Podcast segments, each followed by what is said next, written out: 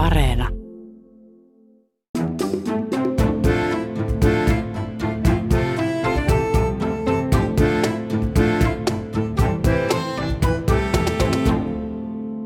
Tervetuloa Riku Siivosen täydelliseen elämään. Tässä ohjelmassa puolittain ahdistuneena ja vähän innoissanikin etsin täydellistä elämää ja tänään täydellisiä tunnetaitoja. Ne eivät ole minulle mikään kovin vieras asia. Olin aivan äskettäin miesten voimavararyhmässä. Se oli ryhmäterapia, jossa opeteltiin nimenomaan tunnetaitoja. Siellä puhuttiin paljon sisäisestä lapsesta, joka elää sisällämme ja vaikuttaa ajatuksiimme ja tekoihimme yhä edelleen. Lapsi on ehkä jäänyt vaille hoivaa tai jotain muuta.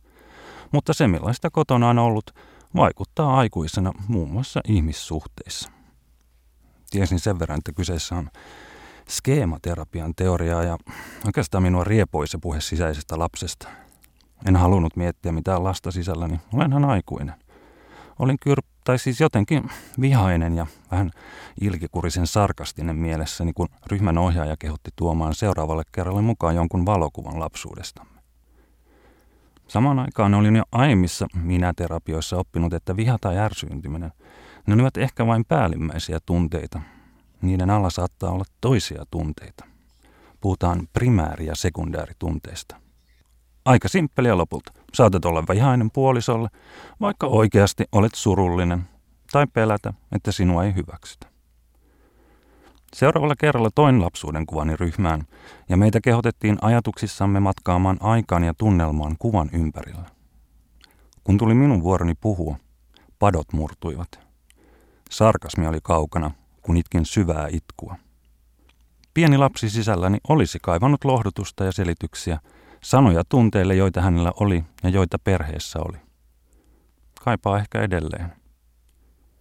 Pikakelaan tähän päivään ja vedä vähän mutkia suoriksi. En oppinut käsittelemään vaikeita tilanteita enkä tunteita. En tiennyt, hyväksytäänkö minut tunteideni. Pelkään edelleen, että minut hylätään, jos teen virheitä tai ilmaisen kielteisiä tunteita. Niinpä. Olen stressannut esimerkiksi työtehtäviä loputtomasti. Olen pelännyt sitä, että en olisi ollut täydellinen, että joku haastateltava tai yhteistyökumppani on tyytymätön minuun.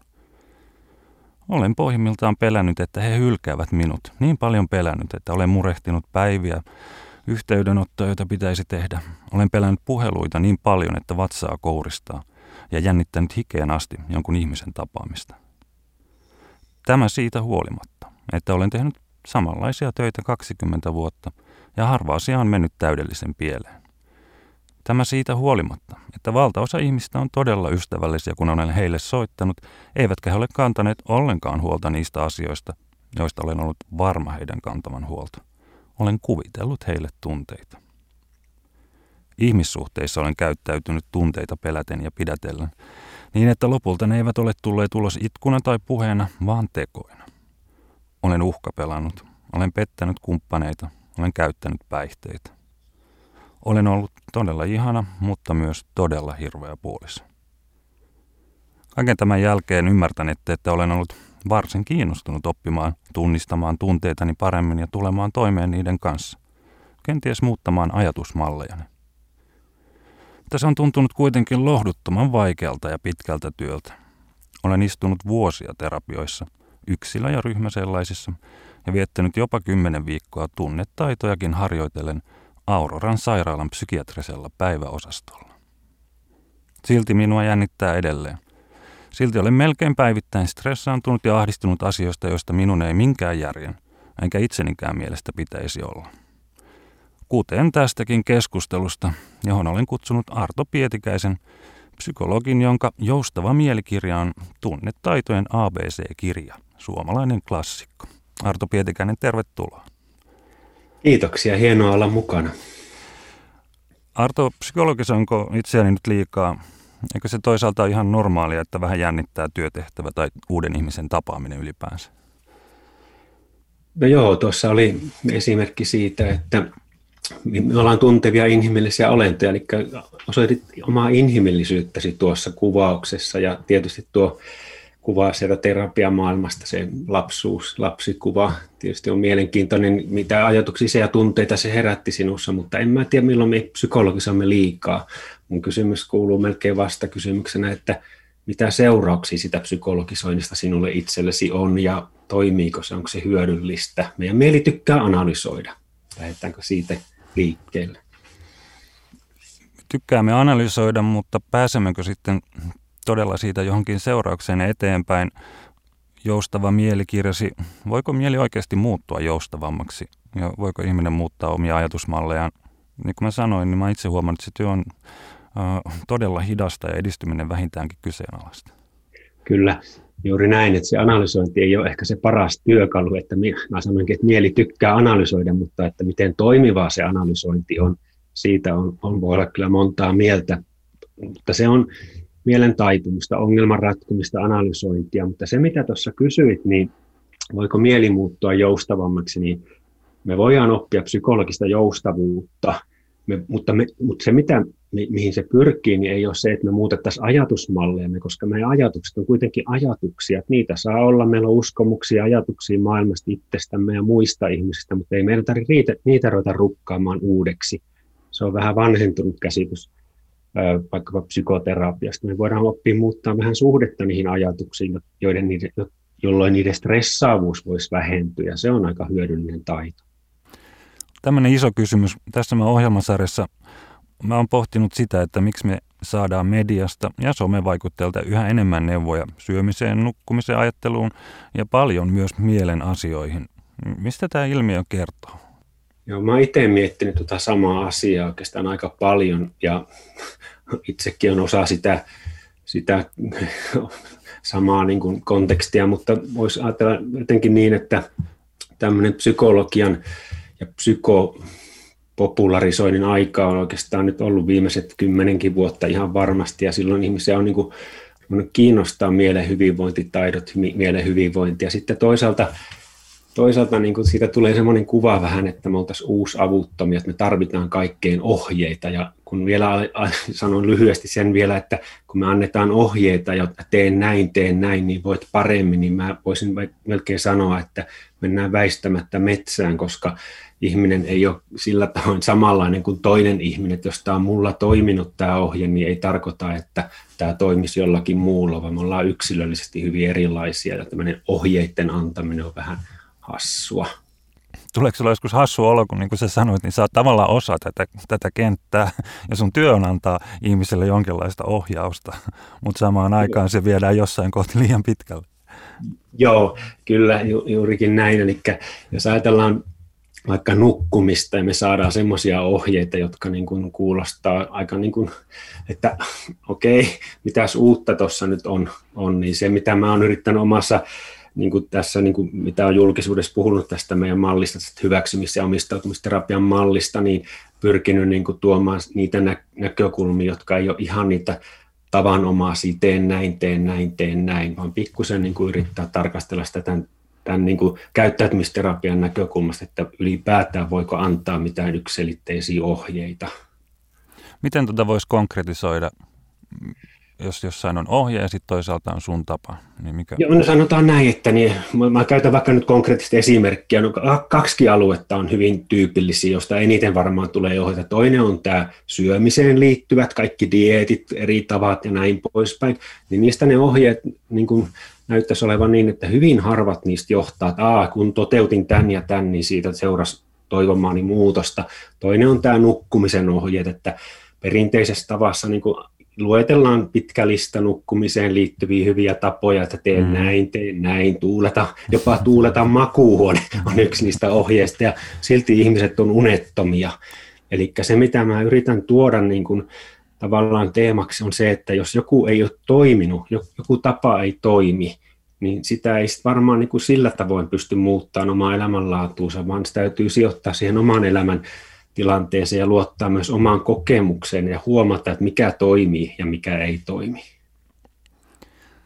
Hyvinvointikulttuuri ja teollisuus, josta tässä on vähän puhuttu, niin se ikään kuin lupaa poistaa meidän ahdistuksemme, mutta pitäisikö meidän pikemminkin oppia niin kuin hyväksymään se ahdistus ja vaikka sairaudetkin. No, Onko meillä nyt jotenkin syntynyt entistä vahvempi illuusio siitä, että elämä ylipäänsä voisi olla vain sellaista sosiaalisen median kiiltokuvaa? Joo, kyllä. Tämä on yksi osa tätä ilmiötä, tätä psykokulttuuri-ilmiötä, että ikään kuin me voitaisiin poistaa, ratkoa jotenkin meidän mielen syövereistä ne ikävät tunteet, ne on niin kuin ongelma, joka voidaan ratkaista ja sitten ikään kuin ne on niin kuin vika meissä, että me tunnetaan, niin kuin säkin kuvasit tuossa ahdistusta, pelkoa, epävarmuutta, että olisi joku vika, joka pitää korjata ja se on jo yksi tämmöinen, josta niin kuin yritän tuoda toisenlaista viestiä, että on ihan inhimillistä, luonnollista tuntea, eikä me voida poistaa sitä tuntemisen kykyä meistä itsestämme. Ja tämmöinen positiivinen happy face-tyyppinen tarkastelu, tarkastelu kiiltokuva, jossa näytetään se julkinen positiivinen kuva itsestämme, johtaa myös siihen harhaan, että, että ai onko mä ainoa, joka tuntee ahdistusta, epävarmuutta, huonouden tunnetta ja niin poispäin. Se on, siinä on vähän monenlaisia ansoja, tämmöistä onnellisuusansoista puhutaan. Mainitsit hyväksymisiä ja omistautumisterapian.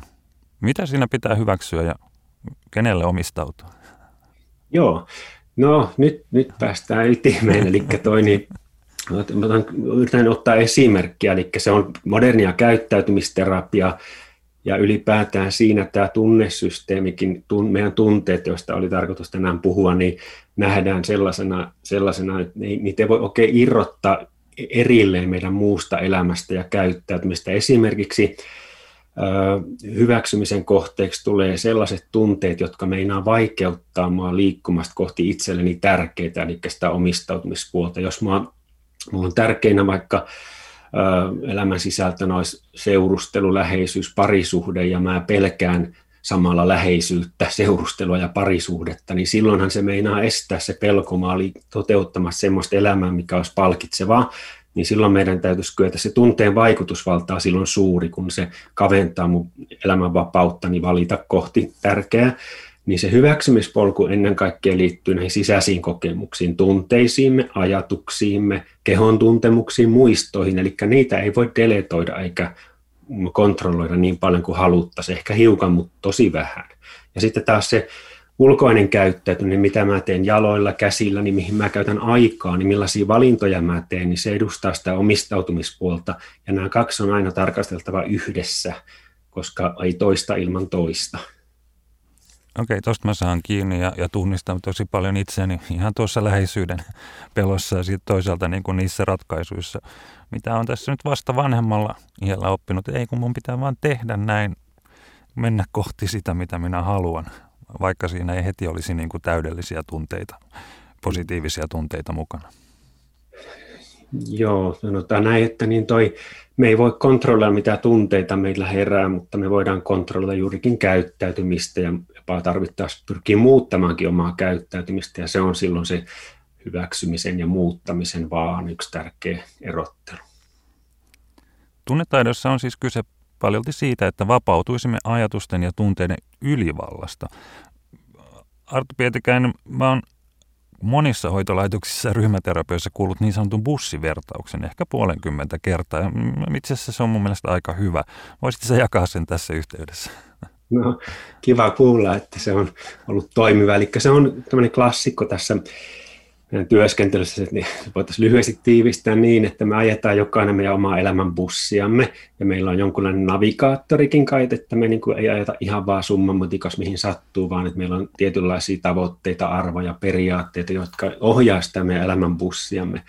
Mutta meillä on bussissa matkustajia, me, meidän historiamme, oppimishistoriamme kulkee siellä ja tässä vertauskuvassa on tyyppejä, jotka meinaa häiriköidä meidän matkantekoa. Siellä voi olla lannistaja tai siellä voi olla huolestuttaja, pelottelija, matkustaja, joka huutelee, että ei sitä kuitenkaan mitään tuu tai entä jos. Siellä voi olla sellainen matkustaja, joka kritisoi meitä, tämmöinen sisäinen kriitikko. Ja nämä matkustajat sitten meinaa, meinaa niin pyrkiä vaikuttamaan kuskiin ja sen matkan tekoon. Ja sitten meillä on niin taitoharjoittelussa se, että miten tämä kuski oppisi reagoimaan niihin matkustajien tavalla, että se voisi kuitenkin kulkea niitä kohti niitä tärkeitä asioita ja tavoitteitaan, eli toisin sanoen, että me emme pysty poistamaan niitä matkustajia tai hiljentämään niitä, saatika, saatika että me pystyttäisiin vakuuttamaan ne tai väittelemällä saamaan ne äh, hiljaiseksi tai pahinta olisi se, että me ruvettaisiin kuuntelemaan niitä niin paljon, että me käännyttäisiin pois siltä tieltä, mikä on meille tärkeää. Se on aika, aika hyvä kuvaus siitä, että miten, miten tämmöistä psykologista joustavuutta, joka on tässä koko tässä HOT-mallissa se tavoite, niin voidaan kehittää suhteessa näihin matkustajiin. Kuskin kyky valita suunta ja pitää se suunta matkustajista riippumatta ja yhdessä niiden kanssa tehdä sitä matkaa. Itselle on tuntunut kaikkein vaikeimmalta jotenkin ylipäänsä tunnistaa ne matkustajat. Jotenkin taju erottaa se ääni, että ai todellakin mulla on tuommoinen sisäinen joku ääni, joka, joka sanoo. Mun mielestä se ei ole ollenkaan niin, niin helppoa. Ei, ei itse asiassa mehän tässä vertauskohdassa me siirretään meidän ajatteluprosessit tämmöisiksi tyypeiksi ja hahmoiksi. Meidän ajatteluprosesseista on valtaosa automaattista. Se on hyvin niin kuin sellaista automaattista sisäistä puhetta, joka voi ohjata meidän käyttäytymistä ilman, että me edes tunnistetaan ja huomataan. Ja ensimmäisiä taitoja itse asiassa onkin se, että huomaa, pyritään tunnistamaan omia ajatuksia ja huomaamaan niitä, nimeämään niitä, ah, tässä on murehtimista, tässä on arvostelua, siis näin. Ja sekin on jo aika tärkeää, että siihen askelmaan pääsee. Mä muistan sairaalasta semmoisen tilanteen, jossa, jossa meillä annettiin eteen lappu, jossa oli aivan tolkuton lista tunteita ylipäänsä. Sitten mä ajattelin, kun noin niin kuin ihan niin kuin äkkiseltään, niin kyllähän nyt ihminen tunteensa tunnistaa. Mutta sitten mä rupesin katsomaan sitä listaa ja mä tajusin, että en mä kyllä oikeastaan taida tunnistata. Ai niin totta, tommonenkin tunne on olemassa. Et se jotenkin niin itsestäänselvää meitä lähellä on asia kuin tunteet, niin onkin itse asiassa yllättävän iso ja vähän niin kuin hähmäinen kenttä. Kyllä, kyllä. Ja, ja sitten kun tähän se sotkeutuu vielä meidän mieli tosiaan mukaan, eli meillä on paljon semmoisia tunteihin liittyviä ajatuksia, jotka myöskin sit herättää ja voimistaa näitä tunteita. Esimerkkinä on tämä murehtiminen, että jos mä alan ajattelemaan jotain katastrofia, mitä voi tapahtua tulevaisuudessa, ja kun se ajatus muuttuu mulle faktaksi, että mä en kykene tunnistaa, että se on mun mielen tuottama ajatus, ennuste, niin se tunnevaste on silloin samanlainen kuin oikeasti olisi tapahtumassa jotain ikävää. Eli sanoen ihminen, joka pelkää koiria, niin hän ei tarvitse kohdata koiraa, kun pelkkä ajatus koirasta aktivoi tunnejärjestelmän pelkosysteemin. Ja tämä on ihmisen kyky, siis mielikuvitus tai ajatus herättää tunteita. Katastrofeista, katastrofeista mieleen mä nyt juuri tajusin, että enää mua ei pelota tämä sun kohtaaminen. Mä, mä, mä en ihan pelkää niin hirveästi, että mä jotenkin epäonnistun täydellisesti. Musta tuntuu, että sä hyväksyt mut nyt tässä tilanteessa. Kiva kuulla ja tämä on myös tyypillistä mielen toimittaa, että ennakkohuoli ja ennakkopelko on, on monelle paljon tutumpaa kuin sit itse tilanteessa toimiminen tuntuukin aika luontevalta. Kuuntelette siis Riku Siivosen täydellistä elämää ja vieraana psykologi Arto Pietikäinen. Arto Pietikäinen, sä oot auttanut pitkään ihmisiä ja siis myös työyhteisöjä. Nyt tämmöinen kohtuuttoman laaja tai yleinen kysymys, että Miksi meitä ylipäänsä nykyään ahdistaa? Onko joku semmoinen yleinen ajatusluuppi, johon ihmiset jää jumiin ja joka saa aikaan stressiä ja uupumusta tai jopa masennusta? Joo, toi on, toi on tosi iso kysymys ja, ja toi niin, oikein osaa siihen antaa semmoista yksilitteistä vastausta. Sellaista ei varmaan ole olemassakaan, että se koostuu niin monista taas, monista säikeistä, mutta se mikä on tietysti voi kysyä, kun itse on niin kuin nähnyt tätä elämää 60 vuotta, että minkäla- miten meidän maailma on muuttunut ja ympäristömme, minkälaiset paineet on nuorilla tällä hetkellä löytää paikkaa työelämästä, minkälaisia paineita on kilpailuyhteiskunnan niin kuin seurauksena, minkälaisia syrjäytymisriskejä on, onko niitä enemmän kuin vaikka mun lapsuudessa ja nuoruudessa, niin jotenkin niin kuin iso konteksti voi olla, että on muuttunut stressaavammaksi tämä meidän ympäröivä ympäröivä maailma ja sen heijastuu sitten tietysti myöskin meidän psyykkiseen hyvinvointiin. Se on vain yksi polku, mutta toinen polku voi olla se, että on myös vapauduttu siitä, että se on stigma, että jos puhuu, mm. että on ahdistusta ja masennusta, että siinä on tullut jonkun verran suvaitsevaisuutta, että se on se toinen ehkä positiivinen puoli, että meillä on suvaitsevaisuus lisääntynyt myöskin sellaisia asioita kohtaan, joita aikaisemmin ehkä hävettiin enemmän, ja silloin niistä on lupa puhua, ja ne näyttäytyy silloin enemmän julkisuudessakin. Että tässä on niin monimutkainen vyyhti, että mun pieni mieli ei kyllä tästä niin kuin analyysiä tämän parempaa pysty tekemään. Minusta se jo kohtuullisen hyvä, hyvä analyysi, analyysi. Nämähän on siis mielenterveyden ja ihan arkisen stressin haasteet. On kiinnostava ilmiö, että harvoin kyseessä tosiaan on mikään sairaus. Öö, siis vaikka mielenterveyden ongelmat on lisääntynyt, niin vaikka kaksisuuntaisen mielialahäiriön tai skitsofrenian kaltaiset tämmöiset syvämpään diagnoosit, niin ne eivät ole lisääntyneet. Mutta sen sijaan masennuksia ja ahdistuksia tosiaan haetaan apua yhä enemmän ja siksi nämä luvutkin kasvavat. Ja masennus on myös diagnoosi, joka esimerkiksi kelpaa burnoutista aiheutuneen sairausloman syyksi, vaikka kyse olisikin vain tavallaan ihan yksinkertaista asiasta eli ylikuormituksesta. Arto Pietikäinen, nyt sisäinen kriitikkoni voisi sanoa, että, että sun kirja Joustava mieli on osa sitä ilmiötä, jossa isojen yhteiskunnallisten epäkohtien – vaikka nyt siis työelämän ongelmien taakkaa langetetaan yksilölle. Että yksilön pitää hyväksyä ne tai muuttaa omia ajatuksiaan ja oppia vaikka parempia alaistaitoja. Mitä itse ajattelet? Onko kohtuuton syytös? Oh, tota, joo, mä tähän kyllä mielelläni, mielelläni en ala puolustautumaan, vaan oikeastaan tarjoan näkökulman.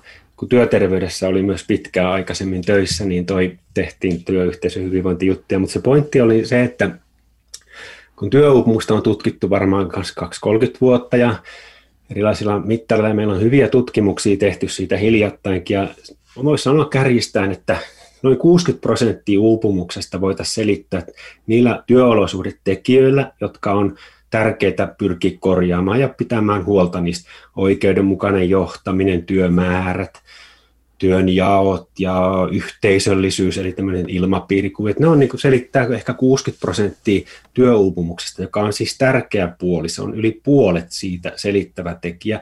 Ja noin 40 prosenttia selittyy tällä meidän psykologisella joustavuudella tai sen puutteella, kyvyllä stressinhallinnan taitojen soveltamiseen haastavissa olosuhteissa. Eli minusta nämä niin kuin täydentää toisiaan, että molemmilla on annettavaa meidän ihmisen hyvinvointiin työelämässä – mutta ei niitä pidä laittaa vastakkain, että toinen ikään kuin olisi ainoa tapa kehittää hyvinvointia tai vastuuttaa yksilöä työyhteisön ongelmista. Kyllähän niitä on tärkeä ratkoa, mutta tässä mä huvittaa se, että tulee taas se illuus, että me voitaisiin ratkoa kaikki työyhteisön ja työelämän ongelmat. Ei me voida ratkoa niitä. Ihmisten ongelmat työelämässä on, niistä on puhuttu 30 vuotta, silti ne on edelleen, siellä on niitä samoja ongelmia, että tavallaan tämä illuusio, että kun tunnistetaan ongelma, niin me voidaan ratkaista se, niin se on vähän liian ruusuinen käsitys. Tuo oli tosi kiinnostavaa. Mä, mä en tiennyt, että on, on tutkittu, tutkittu jollakin tavalla ja saatu tuommoinen niin kuin, 60-40 niin makes sense.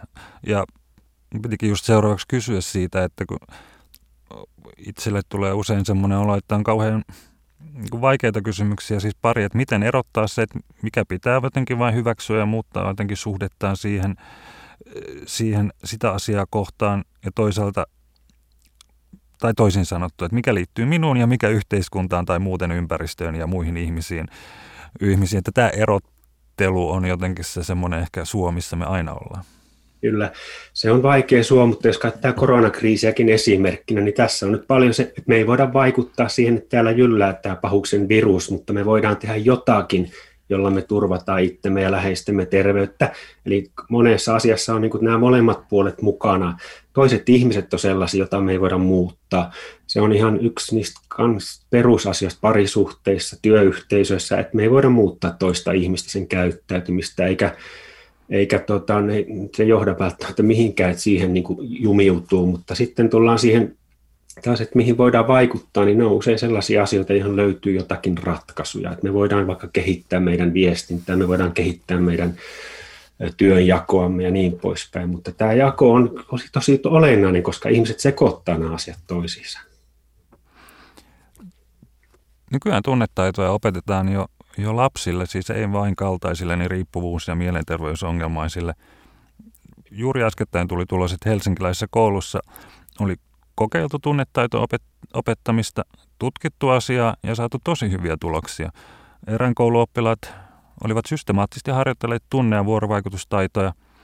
Vuoden ajan lapset vastasivat sosiaalisia suhteita koskeviin kysymyksiin ennen ja jälkeen ja isoja lukuja. Vuoden takaisin 14 prosentin sijaan vain alle 5 prosenttia oppilaista koki, etteivät luokan oppilaat viihdy yhdessä. Ja lapset kokivat osaavansa entistä paremmin esimerkiksi sopia pieniä riitoja tai rauhoittaa itsensä, jos oli paha mieli. Nämä on upeita, upeita tuloksia. Arto Pietikäinen, miksi vasta nyt? Miksi me opetellaan tunnetaitoja vasta nyt? Hyvä kysymys.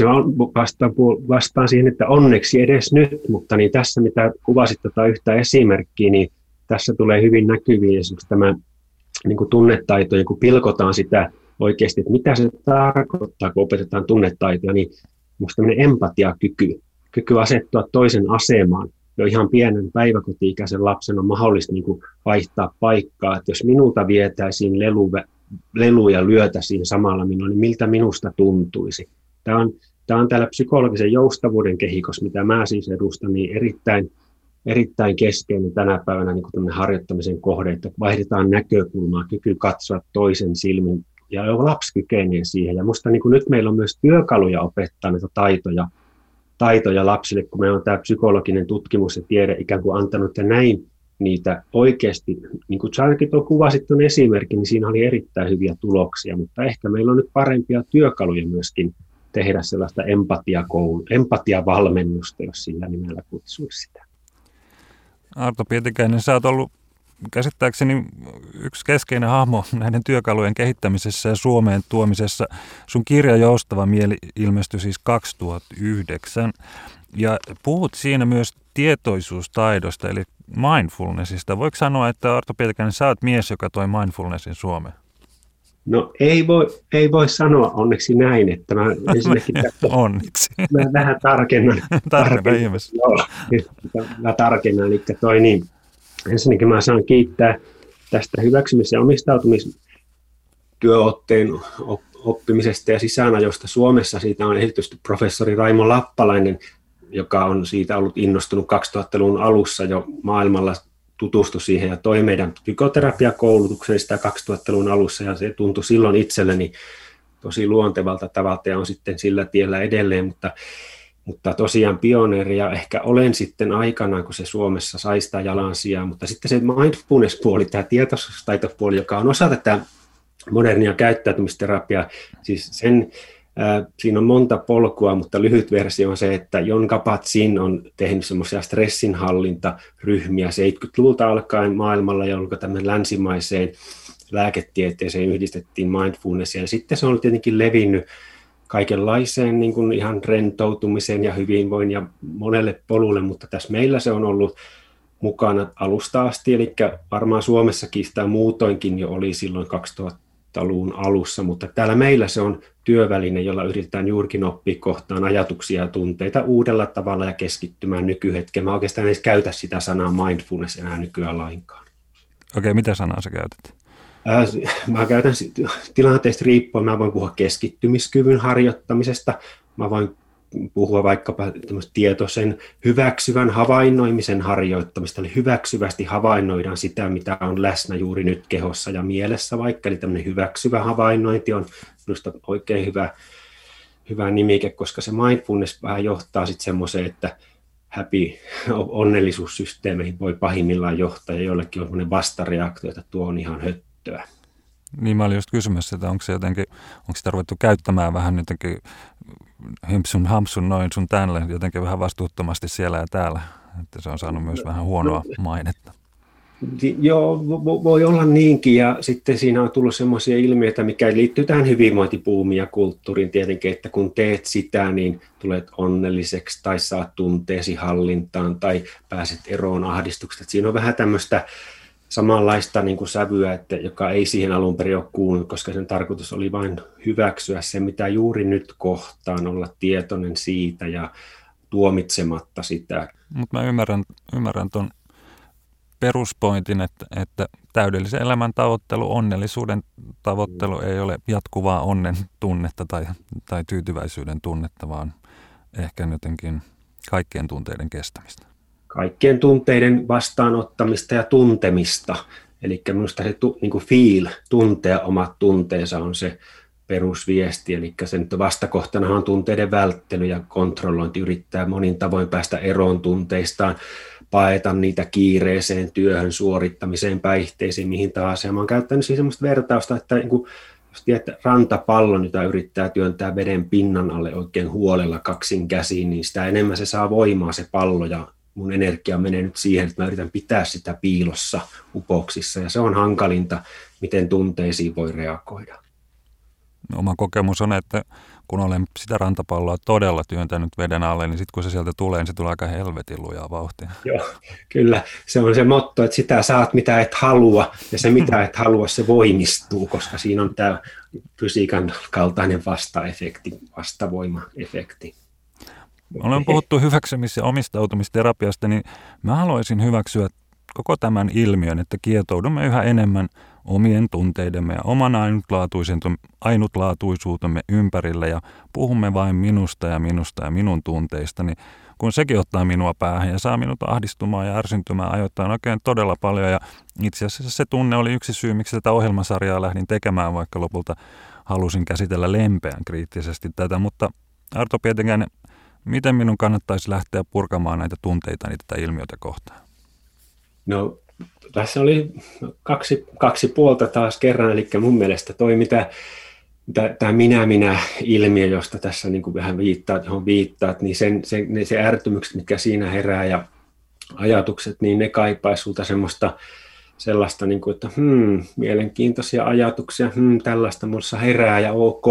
Ja sitten tämä toinen puoli, mikä voisi sua viedä niin kuin poispäin siitä minäkeskeisestä systeemistä, on se, että kun mietit, että mikä mulle on elämässä tärkeä, eli millainen mä, miten mä voisin palvella niitä tärkeitä ihmisiä, joita mun elämässäni on, tai jotakin muuta itsen ulkopuolella olevaa asiaa, joka tulee tätä hotiin arvopolusta, mistä me on tosi vähän puhuttu, jota on vaikea edes irrottaa tästä tunnepuolesta, mutta kääntämällä katse siihen, mistä syntyy hyvä elämä, mistä mä välitän, ketä on ne ihmiset, ketä mun elämässä on ja miten mä haluan olla suhteessa heihin. Eli tästä minä itse keskeisestä navasta kääntää katse siihen, että miten mä voin palvella, olla hyödyksi arvojeni mukaisesti tälle maailmalle, näille ihmisille, jotka on mulle tärkeitä, niin sieltä tulee jo vähän väljyyttä siihen minä-keskeiseen maailmaan.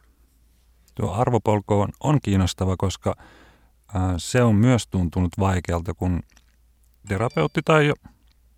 Ai se on mun puhelin. No niin. Terapeutti tai joku muu on ryhmänvetäjä kysynyt, että, että kirjoittakaa nyt vaikka ylös niin teidän omia arvojanne. Juuri tätä, että minkälaista elämää haluaisitte elää, niin varsinkin jos on kysytty, niin kuin, että kirjoittakaa arvojanne, niin sitten mä oon mennyt aivan lukkoon, että no arvoja, no mitä nyt ihmiset vastaa näihin, että rehellisyys ja, ja, ja, ja, ja jotain positiivisia asioita tähän. Se on ollut vaikeaa, mutta sitten kun joku on sanonut, että ei, ei kun ö, ota vähän pienempiä asioita, että, mm. että tota, miten, miten on just, minkälainen isä haluaisit olla, minkälainen puoliso?